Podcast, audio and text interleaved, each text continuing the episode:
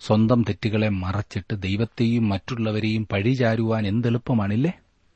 നിർഭാഗ്യവശാൽ ഇത് നമ്മുടെ പ്രശ്നം പരിഹരിക്കുന്നില്ല.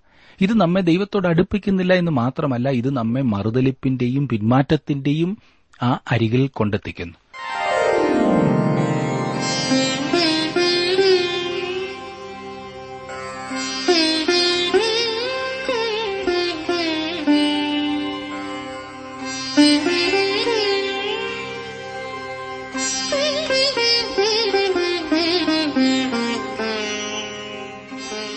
ടി ഡബ്ല്യു ആറിന്റെ വേദപഠന ക്ലാസ് ആരംഭിക്കുകയാണ്. ജീവസന്ദേശം. ജീവസന്ദേശ വേദപഠന ക്ലാസുകളിലേക്ക് എല്ലാ ശ്രോതാക്കളെയും സ്വാഗതം ചെയ്യുന്നു. ഇന്നത്തെ പാഠഭാഗം ന്യായാധിപന്മാരുടെ പുസ്തകം ആറാം അധ്യായത്തിന്റെ പതിമൂന്ന് മുതൽ നാൽപ്പത് വരെയുള്ള വാക്യങ്ങൾ. സഹോദരൻ ജോർജ് ഫിലിപ്പ് അനുഗ്രഹ വചനങ്ങൾ നിങ്ങൾക്കായി പങ്കുവയ്ക്കുന്നു. ശ്രദ്ധിച്ചാലും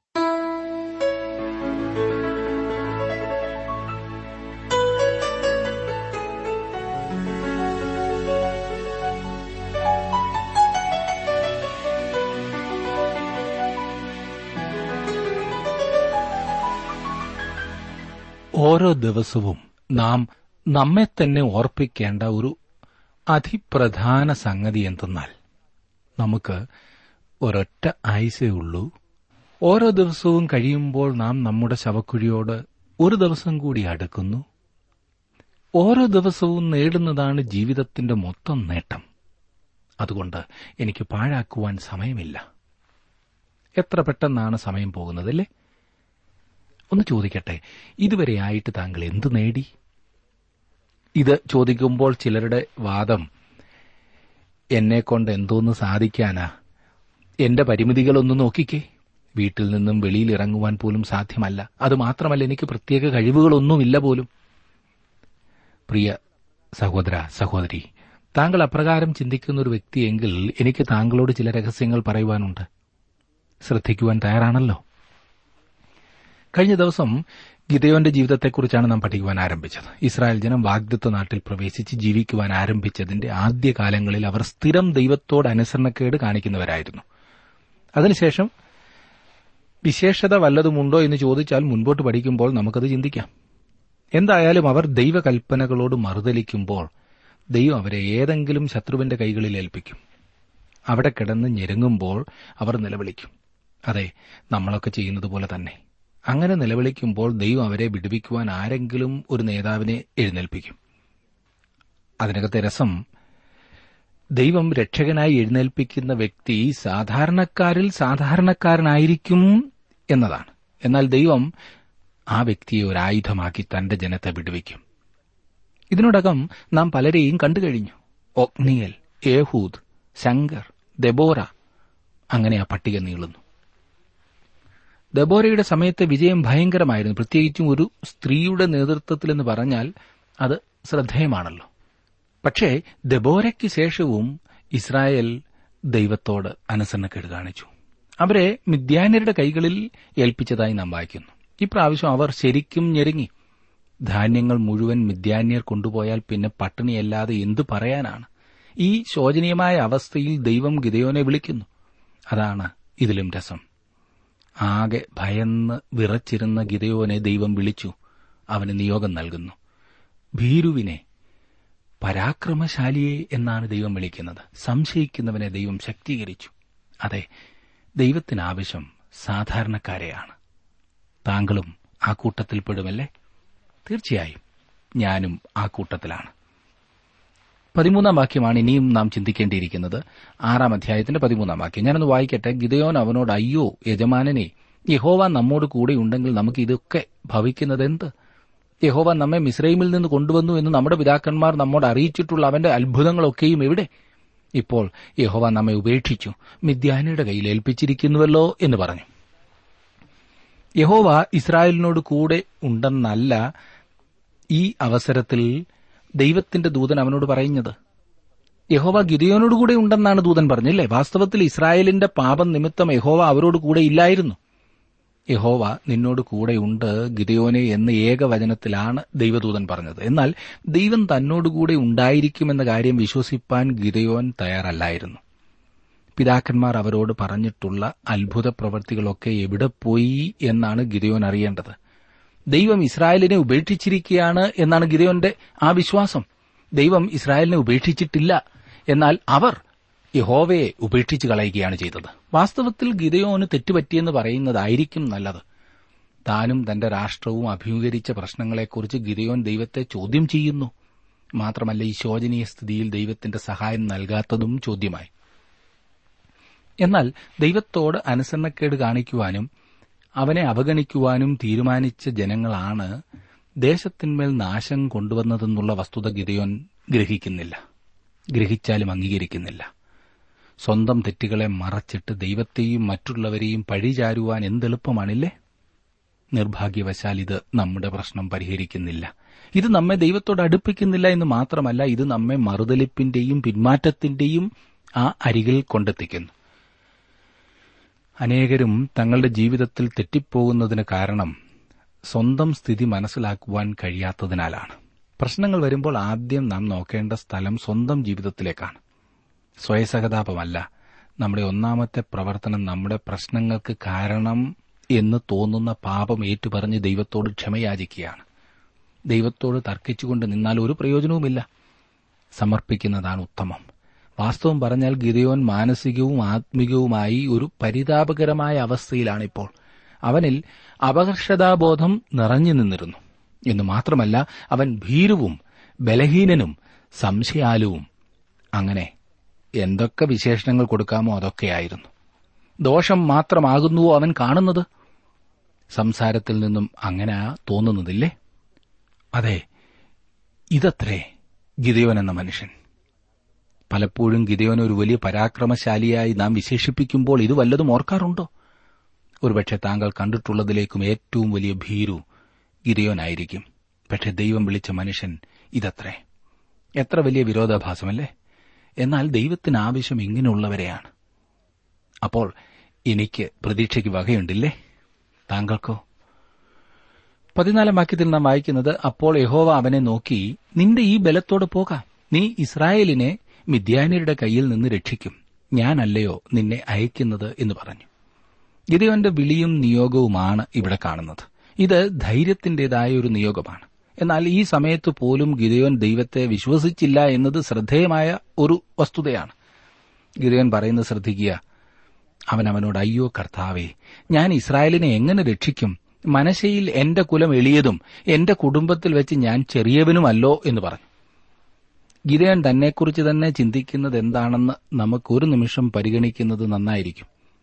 ഇത് ചെയ്യുവാൻ നിശ്ചയമായും നീ എന്നോട് പറയില്ല എന്നെനിക്കറിയാം. ഒന്നാമത് ഞാനൊരു ഇസ്രായേൽക്കാരനാണ്.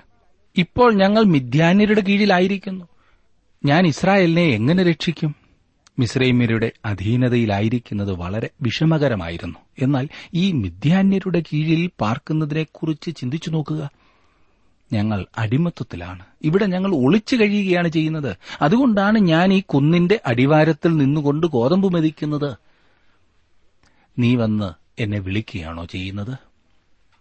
യോസഫിന്റെ പുത്രന്മാരിൽ ഒരാളായ മനശയുടെ ഗോത്രം യാതൊന്നിനും ശ്രദ്ധേയമായ ഒന്നല്ല. ഞങ്ങൾക്ക് പ്രസിദ്ധിയാർജിച്ച ആളുകൾ ആരും തന്നെ ഞങ്ങളോടൊപ്പമില്ല. മനശഗോത്രത്തിൽ എന്റെ കുടുംബം അധികം അറിയപ്പെടുന്ന ഒന്നല്ല. ഞങ്ങൾ കീർത്തികെട്ട ആൾക്കാരൊന്നുമല്ല കർത്താവെ. ഞങ്ങളുടെ കുടുംബത്തിലെ തന്നെ ഏറ്റവും ചെറിയ വ്യക്തിയാണ് ഞാൻ. എന്നെ വിളിക്കുന്നതിൽ എന്നെ തിരഞ്ഞെടുക്കുന്നതിൽ ദൈവമേ നിനക്ക് വലിയ തെറ്റുപറ്റിയിരിക്കുന്നു എന്നാണ് വാസ്തവത്തിൽ ഗിതയോൻ ദൂതനോട് പറഞ്ഞതിന്റെ അർത്ഥം. ദൈവത്താൽ ഉപയോഗപ്പെടുവാൻ ഏറ്റവും അയോഗ്യനായ വ്യക്തിയാണ് താൻ എന്ന് ഗിതയോൻ തന്നെക്കുറിച്ച് ചിന്തിച്ചിരുന്നു. അവൻ പറഞ്ഞത് ശരിയായിരുന്നു. ഇസ്രായേലിൽ ദൈവം വിളിച്ചു വേർതിരിക്കാവുന്നതിൽ ഏറ്റവും അവസാനത്തെ ആളായിരുന്നു അവൻ. ഇന്ന് ദൈവത്തിന് നമ്മെ വേണ്ടതുപോലെ ഉപയോഗിക്കുവാൻ കഴിയാത്തതിന്റെ കാരണം നാം അധികം കഴിവുകളുള്ളവരാകുന്നു ശക്തിയുള്ളവരാകുന്നു എന്നതത്രേ. നാം കൂടുതൽ കഴിവുകളുള്ളവരാകയാൽ നമ്മിൽ പലരെയും ദൈവത്തിന് ഉപയോഗിക്കുവാൻ കഴിയുന്നില്ല. ദൈവം ബലഹീനരെ മാത്രമേ ഉപയോഗിക്കുന്നുള്ളൂ എന്ന കാര്യം നിങ്ങൾ ശ്രദ്ധിച്ചിട്ടുണ്ടോ? ഒന്ന് കുരുന്തിയർ ഒന്നാം അധ്യായത്തിന്റെ ഇരുപത്തിയാറ് ഇരുപത്തിയേഴും വാക്യങ്ങളിൽ ഇപ്രകാരം അത്രേ പറഞ്ഞിരിക്കുന്നത്. സഹോദരന്മാരെ നിങ്ങളുടെ വിളിയെ നോക്കുവിൻ. ലോകാഭിപ്രായ പ്രകാരം ജ്ഞാനികളേറെയില്ല ബലവാന്മാരേറെയില്ല കുലീനന്മാരുമേറെയില്ല. ജ്ഞാനികളെ ലജ്ജിപ്പിപ്പാൻ ദൈവം ലോകത്തിൽ ഭോഷത്വമായത് തിരഞ്ഞെടുത്തു. ബലമുള്ളതിനെ ലജ്ജിപ്പിപ്പാൻ ദൈവം ലോകത്തിൽ ബലഹീനമായത് തിരഞ്ഞെടുത്തു. പ്രസിദ്ധരും കഴിവുകളുള്ളവരുമായിരുന്ന വ്യക്തികളായതുകൊണ്ടല്ല ദൈവം ഈ ന്യായാധിപന്മാരെ എല്ലാം എടുത്തുപയോഗിച്ചത് അതേ സുഹൃത്തെ ഈ വസ്തുത താങ്കൾക്ക് പ്രോത്സാഹനം നൽകുന്ന ഒന്നല്ലേ? നമ്മിൽ പലരെയും ദൈവം ഉപയോഗിക്കാതിരിക്കുന്നതിന്റെ കാരണം നമ്മൾക്കിപ്പോൾ മനസ്സിലാക്കുവാൻ സാധിക്കുമില്ലേ? നാം വളരെയധികം ശക്തരാണ്. ദൈവത്തിന് ഉപയോഗിക്കുവാൻ നാം കഴിയാത്തതുപോലെ നമ്മുടെ കഴിവുകൾ വളരെ കൂടുതലാണ്. നമ്മിൽ പലരും ഇന്ന് നമ്മുടെ ഹിതത്തിനനുസരിച്ച് പ്രവർത്തിക്കുകയും നമ്മുടെ ഇഷ്ടപ്രകാരം മുൻപോട്ടു പോവുകയും അത്ര ചെയ്യുന്നത്. ദൈവത്തിന് പോലും ആലോചന പറഞ്ഞു കൊടുക്കുവാൻ നമ്മുടെ കൈവശം ആവശ്യം പോലെ ഉണ്ടില്ലേ? വളരെ കഴിവുകളും താലന്തുകളും ഉള്ളവരും എന്നാൽ ദൈവം ഉപയോഗിക്കാത്തവരുമായ ബഹുസഹസ്രം ജനങ്ങളുണ്ട്. പൗലോസ് അപ്പോസ്തലൻ ആ കാര്യം സൂചിപ്പിച്ചിരിക്കുന്നു. ഉള്ളതിനെ ഇല്ലായ്മയാക്കുവാൻ ദൈവം ലോകത്തിൽ കുലഹീനവും നികൃഷ്ടവുമായത് ഏതുമില്ലാത്തതും തെരഞ്ഞെടുത്തു. ദൈവസന്നിധിയിൽ ഒരു ജഡവും പ്രശംസിക്കാതിരിക്കേണ്ടതിന് തന്നെ. ഒന്ന് കുരന്തിർ ഒന്നാം അധ്യായത്തിന്റെ ഇരുപത്തിയെട്ട് ഇരുപത്തിയൊൻപതും വാക്യങ്ങൾ. അഹന്തയുള്ളവനായ ഏതൊരു ക്രിസ്തീയ പ്രവർത്തകനും എന്തോ പ്രശ്നമുള്ളവനാണ്. ദൈവം ജഡത്തെ ഉപയോഗിക്കുന്നില്ല. ജഡത്തിന്റെ ബലഹീനതയിൽ ഈ പാവപ്പെട്ട സുവിശേഷകൻ എന്തെങ്കിലും ചെയ്തിട്ട് അതിനെക്കുറിച്ച് ആത്മപ്രശംസ നടത്തിയാൽ ദൈവം അതിനെ സ്വീകരിക്കുകയില്ല. ദൈവം അതിനെ വെറുക്കും ഉപയോഗിക്കുകയില്ല. ബലഹീന പാത്രങ്ങളെയാണ് ദൈവത്തിന് ആവശ്യമായിരിക്കുന്നത്. അപ്രകാരമുള്ളതിനെ മാത്രമേ അവൻ ഉപയോഗിക്കുകയുള്ളൂ. യാതൊരു ജഡവും ദൈവസന്നിധിയിൽ പ്രശംസിക്കാതിരിക്കേണ്ടതിന് ദൈവം ഈ നയമാണ് അനുവർത്തിക്കുന്നത്. ജഡത്തിന്റെ ബലഹീനമായ കരമല്ല പിന്നെയോ ദൈവം തന്നെയാണത് പ്രവർത്തിക്കുന്നത് എന്ന് വ്യക്തമായി കാണിക്കേണ്ടതിന് താൻ എന്തെങ്കിലും പ്രവർത്തിക്കുവാൻ തയ്യാറാകുമ്പോൾ ലഭിക്കാവുന്നതിലേക്കും ഏറ്റവും ബലഹീനമായതിനെ ദൈവം തിരഞ്ഞെടുക്കുന്നു. അതത്ര ദൈവത്തിന്റെ പ്രവർത്തന രീതി. അതെ ഞാങ്ങണ പുല്ലിനിടയിൽ കിടന്ന മോശ വെറും ഒരു കൊച്ചു ബാലനായിരുന്നു എന്ന കാര്യം ഓർക്കുക. എന്നാൽ അന്നത്തെ ഭറവോനായിരുന്നു അവനെ എടുത്ത് വളർത്തിയത്. ഭറോ രാജാക്കന്മാരിൽ ഏറ്റവും ശക്തനായ ആ റാംസീസ് രണ്ടാമത്തെ രാജാവ്. അവനായിരുന്നു മോശയെടുത്തത് മിസ്രൈമിലെ വലിയ പട്ടണങ്ങൾ പണിതത് ആ ഭറോ ആയിരുന്നു. രണ്ടുപേരെയും ഒരേ നിരയിൽ നിർത്തുക. ഒന്ന് നിസ്സഹായനും ബലഹീനനുമായൊരു ബാലൻ മറ്റേത് സിംഹാസനത്തിൽ വാണരുളുന്ന ശക്തനായ ഭറോ രാജാവ്. നിങ്ങൾ ആരെയായിരിക്കും തെരഞ്ഞെടുക്കുക? നിശ്ചയമായും ശക്തനാകിയാൽ നിങ്ങൾ ഭറവോനെ തെരഞ്ഞെടുക്കുമെന്ന കാര്യത്തിൽ സംശയമില്ല. എന്നാൽ ദൈവം ഞാങ്ങണ പുല്ലിനിടയിൽ കിടന്നവനായ കൊച്ചു ബാലനെയാണ് തെരഞ്ഞെടുത്തത്. ബുദ്ധിമാന്മാരെ ലജ്ജിപ്പിപ്പാൻ ദൈവം ലോകത്തിൽ ബലഹീനമായതിനെ തെരഞ്ഞെടുക്കുകയും ഉപയോഗിക്കുകയും ചെയ്യുന്നു എന്ന് കാണേണ്ടതിന് ദൈവം അപ്രകാരം ചെയ്തത്. ദൈവം ഏലിയാവ് എന്നു പേരോടുകൂടി ഒരു മനുഷ്യനെയും ഉപയോഗിച്ചു എന്ന് കാണുന്നു. ഏലിയാവ് ഒരു ബലഹീന മനുഷ്യനായിരുന്നില്ല. എന്നാൽ അവന് ബലഹീനനായി തീരേണ്ടതായി വന്നു. ഒന്നിനു പുറകെ ഒന്നായി പല പരിശോധനകളിൽ കൂടി ദൈവം ഏലിയാവിനെ കടത്തിവിട്ടു. മരുഭൂമിയിലെ പാഠശാലയിൽ ദൈവം അവനെ അഭ്യസിപ്പിക്കുകയും അവസാനം ശാന്തമായ ദൈവശബ്ദം ശ്രദ്ധിക്കുവാൻ ദൈവം അവനെ നിർബന്ധിക്കുകയും ചെയ്യുന്നു. ശാന്തമായ ആ മന്ന ശബ്ദത്തിന് ഏലിയാവ് അധികം പ്രാധാന്യം കൽപ്പിച്ചിരുന്നില്ല. വലിയ വെടിക്കെട്ടും സർക്കസും അതുപോലെയുള്ള ശബ്ദ കോലാഹലത്തിൽ താൽപര്യമുള്ള മനുഷ്യനായിരുന്നിരിക്കണം ഏലിയാവ്. എന്നാൽ ലോകത്തിലെ ഏറ്റവും ബലഹീനമായ കാര്യങ്ങളെയാണ് താൻ തെരഞ്ഞെടുക്കുന്നത് എന്ന് അവന് മനസ്സിലാക്കേണ്ടതിന് ദൈവത്തിന് അവനെ പരിശീലിപ്പിക്കേണ്ടതായി വന്നു. ആഹാബിന്റെയും ഇസബേലിന്റെയും കൊട്ടാരത്തിൽ കടന്നു ചെന്ന് ഏതാനും വർഷങ്ങളിൽ ഇനിയും മഴ പെയ്യുകയില്ല എന്ന് അവൻ അവരോട് പറഞ്ഞു. പിന്നെ ദൈവം അവനെ കെരീത്ത് തോട്ടിനരികെ കൊണ്ടുപോയി പാർപ്പിച്ചു. അവിടെ തോട് വറ്റുന്നത് കണ്ടപ്പോൾ തന്റെ ജീവിതം ഉണങ്ങി വരേണ്ട ഒരു തോട് മാത്രമാണെന്ന് ഏലിയാവിന് മനസ്സിലായി. അനന്തരം അവൻ ഒഴിഞ്ഞ മാവിട്ടിരുന്ന ഒരു പാത്രത്തിലേക്ക് നോക്കി. എന്നാൽ അവന് സന്തോഷത്തിന്റെ പാട്ടുപാടുവാൻ കഴിഞ്ഞു. അവൻ അങ്ങനെ ചെയ്തപ്പോൾ ദൈവം അവനെയും ആ വിധവയെയും കുടുംബത്തെയും ആ ഒഴിഞ്ഞ കലത്തിലെ മാവ് കൊണ്ട് പോറ്റിയതായി കാണുന്നു. കാരണമെന്ത്? അതെ ദൈവം ബലഹീന കാര്യങ്ങളെയാണ് തെരഞ്ഞെടുക്കുകയും ഉപയോഗിക്കുകയും ചെയ്യുന്നത്. ശിമോൻ പത്രോസിന്റെ കാര്യം ചിന്തിച്ചു നോക്കുക ആരെങ്കിലും അവനെ തെരഞ്ഞെടുക്കുമായിരുന്നുവോ? അവൻ വെള്ളം പോലെ ബലഹീനനായിരുന്നു എന്നെല്ലാവർക്കും അറിവുള്ള കാര്യമായിരുന്നു. എന്നാൽ നമ്മുടെ കർത്താവ് അവനോട് പറഞ്ഞത് നീ പാറ പോലെയുള്ള മനുഷ്യനായി തീരും ഒരു പാറയെപ്പോലെ ഉറപ്പുള്ള വ്യക്തിയാക്കി നിന്നെ ഞാൻ തീർക്കുമെന്ന് ദൈവം അവനോട് പറഞ്ഞു. കർത്താവ് അത് പറഞ്ഞപ്പോൾ എല്ലാവരും ചിരിച്ചു കാണുമില്ലേ? ഒരവസരത്തിൽ ശിമോൻ പത്രോസ് പോലും എന്നെ വിട്ടുപോകുക ഞാൻ പാപിയായ മനുഷ്യനാകുന്നു എന്ന് പറയുകയുണ്ടായി. എന്നെ വിട്ടിട്ട് നിനക്ക് വേറെ ആരെയെങ്കിലും തിരഞ്ഞെടുക്കരുതോ? ഞാൻ ഒരു പരാജയമാണ് കർത്താവെ എന്ന് പത്രോസ് പറഞ്ഞതിന്റെ ആ അർത്ഥം നമുക്ക് മനസ്സിലാക്കുവാൻ സാധിക്കും. എന്നാൽ ഭയപ്പെടേണ്ട ഇന്നു മുതൽ നീ മനുഷ്യരെ പിടിക്കുന്നവനാകും എന്ന് കർത്താവ് അവനോട് പറഞ്ഞു. എനിക്ക് വേണ്ടിയത് നിന്നെയാണ്. പെന്തക്കോസ് ദിവസം നീ നിന്റെ ആദ്യത്തെ പ്രസംഗത്തിൽ കൂടി മൂവായിരം പേരെ എനിക്ക് വേണ്ടി നേടുവാൻ പോവുകയാണ്. ലോകത്തിലേക്കും ഏറ്റവും ബലഹീനമായതിനെ എനിക്ക് ഉപയോഗപ്രദമാക്കുവാൻ കഴിയുമെന്ന് ഞാൻ തെളിയിക്കുവാൻ പോവുകയാണ് എന്നത്ര വാസ്തവത്തിൽ കർത്താവിനോട് പറഞ്ഞത്. ആരംഭത്തിൽ അത് പറഞ്ഞാൽ അവന് മനസ്സിലാകുമായിരുന്നില്ല. അതുകൊണ്ട് ഓരോ പടി ഓരോ പടി ദൈവം അവനെ നയിച്ചു. പ്രിയ സഹോദര പ്രിയ സഹോദരി ദൈവം എല്ലായ്പ്പോഴും അപ്രകാരം അത്ര ചെയ്യുന്നത്. പൌലോസിനെ ശിരച്ഛേദം ചെയ്തപ്പോൾ നീറോ ചക്രവർത്തിയായിരുന്നു ഭരിച്ചിരുന്നത് എന്ന കാര്യം ശ്രദ്ധേയമത്രേ. പൌലോസിന് നഷ്ടം സംഭവിച്ചു എന്നും നീറോ ചക്രവർത്തി വിജയിച്ചു എന്നും പ്രഥമ ദൃഷ്ടിയാൽ തോന്നാവുന്നതത്രേ. എന്നാൽ ചരിത്രം അതിന്റെ തീരുമാനം അറിയിച്ചു കഴിഞ്ഞിരിക്കത്രേ മനുഷ്യർ തങ്ങളുടെ കുട്ടികൾക്ക് പൌലോസ് എന്ന് പേരിടുന്നു. എന്നാൽ തങ്ങളുടെ നായ്ക്കൾക്ക് നീറോ എന്ന് നാമകരണം ചെയ്യുന്നതായി കാണാമല്ലേ ഇത് വളരെ രസകരമായ കാര്യമല്ലേ? ലോകത്തിലെ ഏറ്റവും ബലഹീനമായ കാര്യങ്ങളെയാണ് ദൈവം തെരഞ്ഞെടുക്കുകയും ഉപയോഗിക്കുകയും ചെയ്യുന്നത്. ഗിതയോൻ വളരെ ബലഹീനനായ ഒരു വ്യക്തിയായിരുന്നുവെങ്കിലും ഇസ്രായേലിനെ വിടുവിക്കുവാൻ പോകുന്നത് അവനാണെന്ന് ദൈവം അവനോട് പറയുന്നു. എന്നാൽ ദൈവം ഗിതയോനെ ഉപയോഗിക്കുന്നതിനു മുൻപ് അവനെ പരിശീലിപ്പിക്കേണ്ടതുണ്ട്. ഒന്നാമത് തന്റെ ഭയം മാറ്റി ധൈര്യമുള്ളവനായി അവൻ തീരണം. അവന്റെ വിറയ്ക്കുന്ന മുട്ടുകളെ ശക്തിമത്താക്കുന്നതിനാവശ്യമായ വിശ്വാസവും അവന് ആവശ്യമായിരുന്നു. അവൻ കടന്നു പോകേണ്ടതായ ചില പരിശീലനങ്ങൾ ഉണ്ട് എന്ന് ദൈവം കാണിക്കുന്നു. പെട്ടെന്ന് അവൻ ഭയമുള്ളവനായി തീർന്നു അതിനാൽ ദൈവം അവന് ഒന്നാമത്തെ പാഠം പഠിപ്പിക്കുന്നു. യഹോവ അവനോട് നിനക്ക് സമാധാനം. ഭയപ്പെടേണ്ട. നീ മരിക്കയില്ല എന്ന് അരളി ചെയ്തു. ഇരുപത്തിമൂന്നാം വാക്യം. നീ മരിക്കയില്ല എന്ന് ദൈവം പറഞ്ഞു. ദൈവത്തെ കണ്ടതിനാൽ താൻ മരിച്ചു പോകുമെന്നാണ് ഗിതയോന്റെ ഭയം.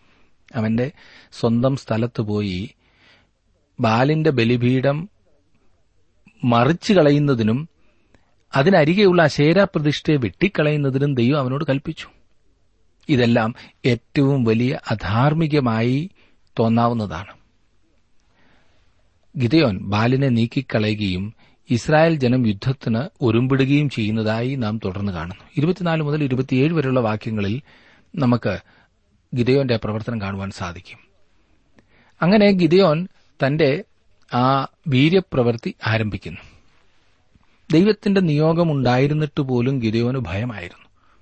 പകൽ വെളിച്ചത്തിൽ ദൈവകൽപ്പന അനുസരിക്കുന്നതിന് പകരം അവൻ അത് ഇരുട്ടിന്റെ മറവിലാണ് ചെയ്യുന്നത്. എന്നാൽ ആരാണത് പ്രവർത്തിച്ചത് എന്ന കാര്യം അവർ കണ്ടുപിടിച്ചു. ഗിതയോനെ കൊന്നുകളയുവാൻ അവർ തയ്യാറാകുന്നു. പിന്നെയും ദൈവം അവനെ വിടുവിക്കുന്നു. ഇപ്പോഴും ഗിതയോന് മടിയാണ്. ഭയത്തെ അതിജീവിക്കേണ്ടത് ആവശ്യമായിരുന്നു. അവനിൽ ധൈര്യവും വിശ്വാസവും വളർത്തിയെടുക്കണം. ഗിതയോന്റെ വിറയ്ക്കുന്ന മുട്ടുകളെ ദൈവത്തിന് ബലപ്പെടുത്തേണ്ടതായിട്ടുണ്ടായിരുന്നു. അത് വളരെ ക്ഷമയോടുകൂടിയ ദീർഘമായ പ്രവർത്തനമായിരുന്നു. ദൈവത്തിന്റെ അടുത്ത പടി ഈ മനുഷ്യനെ തന്റെ ആത്മാവിനാൽ നിറയ്ക്കുക എന്നതായിരുന്നു. ദൈവം ഉപയോഗിക്കുന്ന മനുഷ്യന് ആത്മാവിന്റെ നിറവ് എല്ലായ്പ്പോഴും ആവശ്യമാകുന്നു അത് ദൈവം നൽകുന്നു. മുപ്പത്തിനാലാം വാക്യം അപ്പോൾ യഹോവയുടെ ആത്മാവ് ഗിരിയോന്റെ മേൽ വന്നു. അവൻ കാഹളമൂതി. അബിയേശ്രീയരെ തന്റെ അടുക്കൽ വിളിച്ചുകൂട്ടി. കാഹളമൂതുന്നത് യുദ്ധത്തെയാണ് വിളിച്ചറിയിക്കുന്നത്. അവൻ കാഹളം ഊതിയ നിമിഷം അത് അമാലേക്കർക്കൊക്കെ എതിരായ ഒരു യുദ്ധത്തെയാണ് കാണിക്കുന്നത്. ഇത് ജനങ്ങൾ മനസ്സിലാക്കി. അവർ അവന്റെ അടുക്കൽ വന്നുകൂടി. എന്താണ് സംഭവിച്ചതെന്ന് നിങ്ങൾക്കറിയാമോ? ഗിതയോൻ സംശയമുള്ളവനും ഭീരുവുമാകയാൽ ഒരു അടയാളം അന്വേഷിച്ചുകൊണ്ട് ദൈവസന്നിധിയിൽ ചെല്ലുന്നു. മുപ്പത്തിയാറ് മുതൽ മുപ്പത്തിയെട്ട് വരെയുള്ള വാക്യങ്ങളിൽ അവന്റെ ആ അടയാളം അന്വേഷിക്കലാണ് നാം കാണുന്നത്. ഞാനത് വായിക്കണ്ടല്ലോ. അടുത്ത ദിവസം ഗിതയോൻ മടങ്ങിച്ചെന്ന് ഒന്നാമത്തെ പരിശോധനയുടെ ഫലം എന്തായിരുന്നാലും എല്ലായ്പ്പോഴും അവൻ അപ്രകാരം ചെയ്യുവാൻ ആഗ്രഹിച്ചിരുന്നു. രണ്ടുവിധ പരിശോധനയാണ് അവൻ വെച്ചത്. യഹോവേ ഞാൻ ഒരു ആട്ടിൻ തോൽ കളത്തിൽ വിരിക്കാം. ഈ കാര്യത്തിൽ നീ വാസ്തവമായി എന്നോടുകൂടി ഉണ്ടെങ്കിൽ മഞ്ഞ് തോലിന്മേൽ മാത്രം ഇരിക്കുകയും നിലമൊക്കെയും ഉണങ്ങിയിരിക്കുകയും ചെയ്യണം. എന്നാൽ നേരെ മറിച്ചായിരുന്നു അവൻ ആദ്യം ആവശ്യപ്പെട്ടിരുന്നതെങ്കിൽ അത് അങ്ങനെ സാധാരണ സംഭവിച്ചു എന്ന് മാത്രമേ കരുതുകയുണ്ടായിരുന്നുള്ളൂ. എന്നാൽ ഗിതയോൻ പറഞ്ഞ വിധത്തിൽ സംഭവിക്കണമെങ്കിൽ അത് അസാധാരണമായ കാര്യമായിരുന്നിരിക്കണം. ആദ്യം മഞ്ഞ് തോലിന്മേൽ പെയ്യിക്കുവാനും പിന്നീട് തോലിന്മേൽ മഞ്ഞ് വീഴിക്കാതിരിപ്പാനും ഈ മനുഷ്യൻ ദൈവത്തോട് അപേക്ഷിച്ചു. ഗിതയോനോട് ദൈവം എത്ര ദയയുള്ളവനായിരുന്നില്ലേ? തന്നിൽ തന്നെ ഒന്നുമില്ല എന്ന് ഗിതയോൻ മനസ്സിലാക്കുന്നതുവരെയും ദൈവം അവനെ ക്രമാനുഗതമായി പരിശീലിപ്പിക്കുന്നതായി നമുക്ക് കാണുവാൻ കഴിയും. പിന്നീട് വലിയ യുദ്ധം ജയിക്കുന്നതിന് ദൈവം അവനെ ഉപയോഗിക്കും. മുപ്പത്തിനാലും മുപ്പത്തിയഞ്ചും വാക്യത്തിൽ നാം കാണുന്നത് അവന്റെ സൈന്യത്തിലേക്ക് സകല സ്ഥലത്തു നിന്നും ആളുകൾ വന്നു ചേർന്നു എന്നാണ്. ഇസ്രായേലിൽ ഒരു കാഹളമൂതിയാൽ അത് യുദ്ധത്തെയായിരുന്നു സൂചിപ്പിച്ചിരുന്നത്. ദൈവം ഈ മനുഷ്യന്റെ ജീവിതത്തിൽ പ്രത്യേകമായ രീതിയിൽ പ്രവർത്തിക്കുവാൻ തുടങ്ങി എന്ന് നമുക്ക് കാണുവാൻ സാധിക്കും. അവന്റെ ഭയം ദൈവം നീക്കി. തന്നിലുണ്ടായിരുന്ന അപകർഷതാബോധം ദൈവം എടുത്തുമാറ്റി ദൈവം തന്നോട് കൂടെയുണ്ടെന്നുള്ള ഉറപ്പ് ഈ മനുഷ്യനെ ഏറ്റവും അധികം ശക്തിപ്പെടുത്തി. എന്നെ ശ്രദ്ധിക്കുന്ന പ്രിയ സഹോദര പ്രിയ സഹോദരി താങ്കളുടെ ജീവിതത്തിൽ പലപ്പോഴും ദൈവത്തിനു വേണ്ടി പ്രവർത്തിക്കുവാൻ സാധിക്കാത്തത് പ്രയോജനപ്പെടുവാൻ സാധിക്കാത്തത് ജീവിതം ഫലവത്താക്കുവാൻ കഴിയാത്തത് താങ്കളിലുള്ള ഭയമല്ലേ? താങ്കളെ എടുത്തുപയോഗിക്കുവാൻ ദൈവം ആഗ്രഹിക്കുന്നു. അവിടുത്തെ കരങ്ങളിലേക്ക് ഏൽപ്പിക്കുന്ന ഏതൊരു ജീവിതത്തെയും ഫലവത്താക്കുവാൻ ദൈവത്തിന് സാധിക്കും. അതിനായി താങ്കളുടെ ജീവിതത്തെ ദൈവകരങ്ങളിലേക്ക് സമർപ്പിക്കുമോ?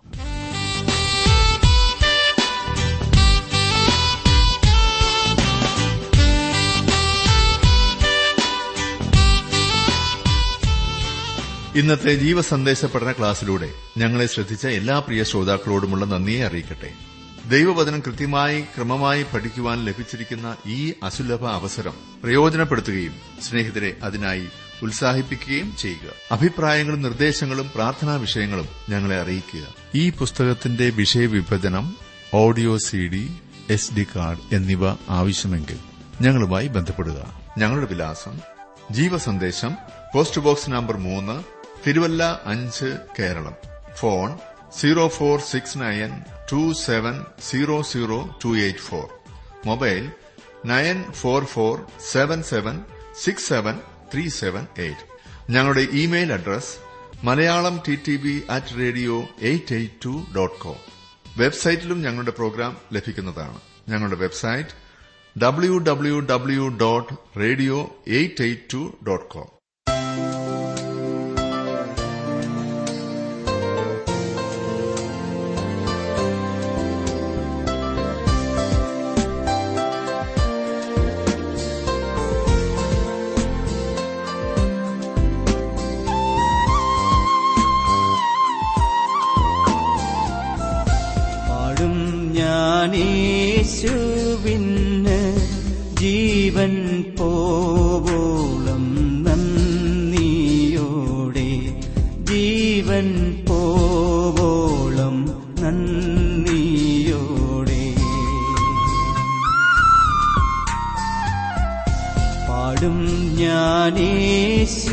ഞാനേശുവിന് ജീവൻ പോവോളം നന്ദിയോടെ ജീവൻ പോവോളം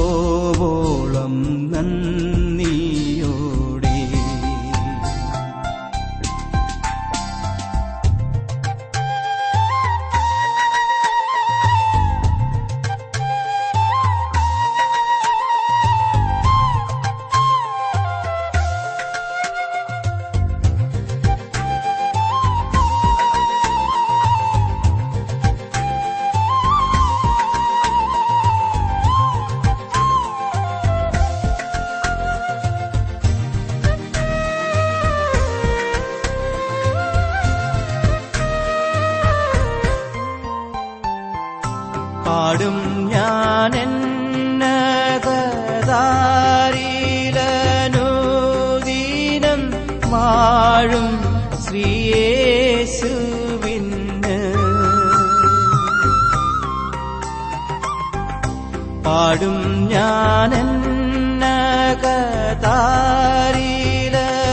ഞാനെന്നകതാരീലനൂദീനം വാഴും ശ്രീയേശുവിന് ഒരു കേടും കൂടാ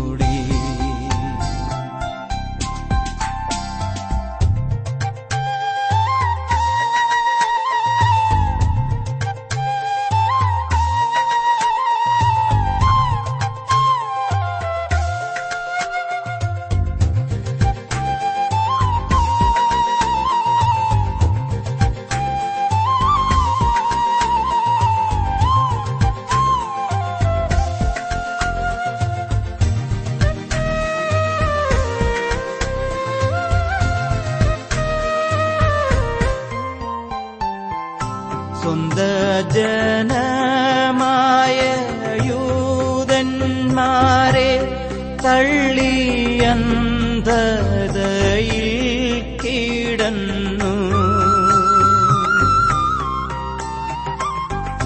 സ്വന്ത ജനമായ യൂതന്മാരെ തള്ളിയന്തതയിൽ കിടന്നു ബഹുസന്താപത്ത്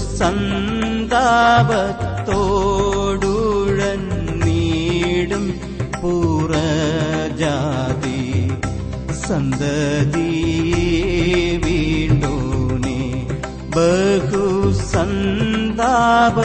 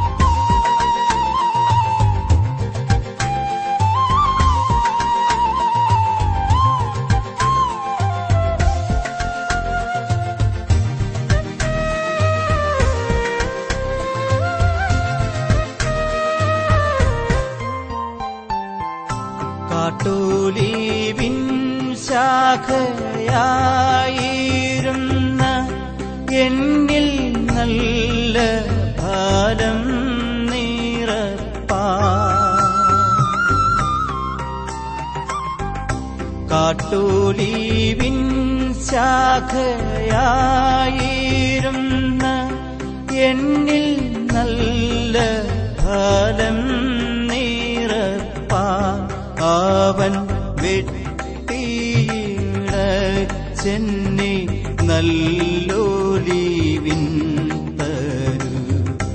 ഉടതു ചിന്തിച്ചെന്നും അവൻ വെട്ടി